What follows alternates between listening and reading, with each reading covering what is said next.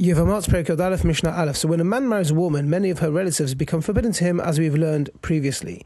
The Mishnah now discusses the law regarding a woman who cohabited with a man outside of marriage. Nosim al ha'anusa v'al ha'mafuteh. One may marry the relatives of a woman who was violated or seduced by him. He is forbidden only to the relatives of his wife, not to the relatives of a woman who was not his wife. So, thus, if he violated or seduced a woman, he is still permitted to marry her mother, sister, or daughter um, by another man. The Gemara learns this from the fact that when the verses speak, speak of the forbidden relatives of a wife, they begin by saying that a man married his wife.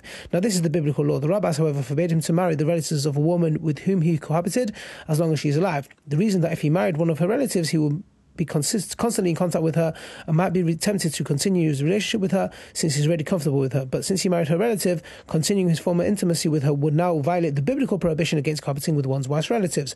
Thus, our Mishnah would permits him to marry her relatives is referring to where she has already died.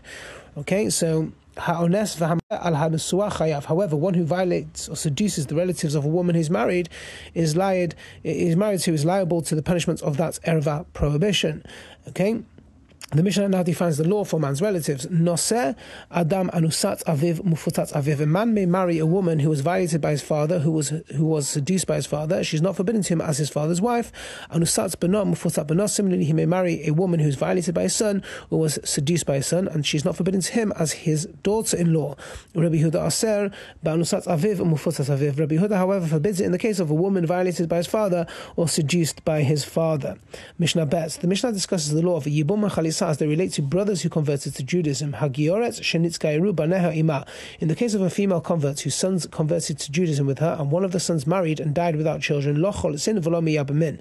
They, the remaining sons, perform neither chalitza nor yibum with his widow, and she is free to remarry. Since the sons were born to non-Jewish parents and only afterwards converted, they are not legally considered brothers at all, and the laws of yibum and do not apply to them. Okay, in Torah law, a convert to Judaism considered like a newborn infant, so he's not considered legally related to any of the relatives he had as a non-Jew. Since the sons themselves converted, they are no longer legally related to any of their previous relatives, including one another.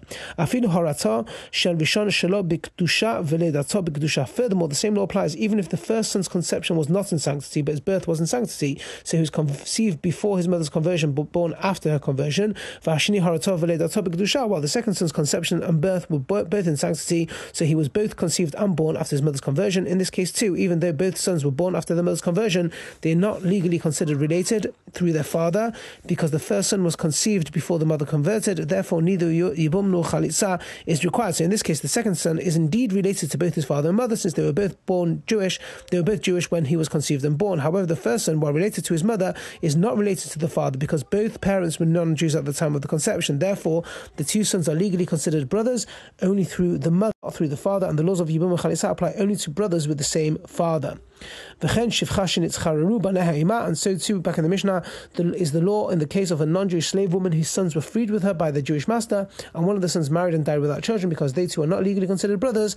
Neither yibum nor chalitza is required, and the widow is free to remarry. A freed slave has the status of a convert and shares the same laws. He is considered unrelated to any of his previous relatives. Therefore, the laws of a freed slave woman and her sons are identical to the laws of a convert, and her sons have a great day.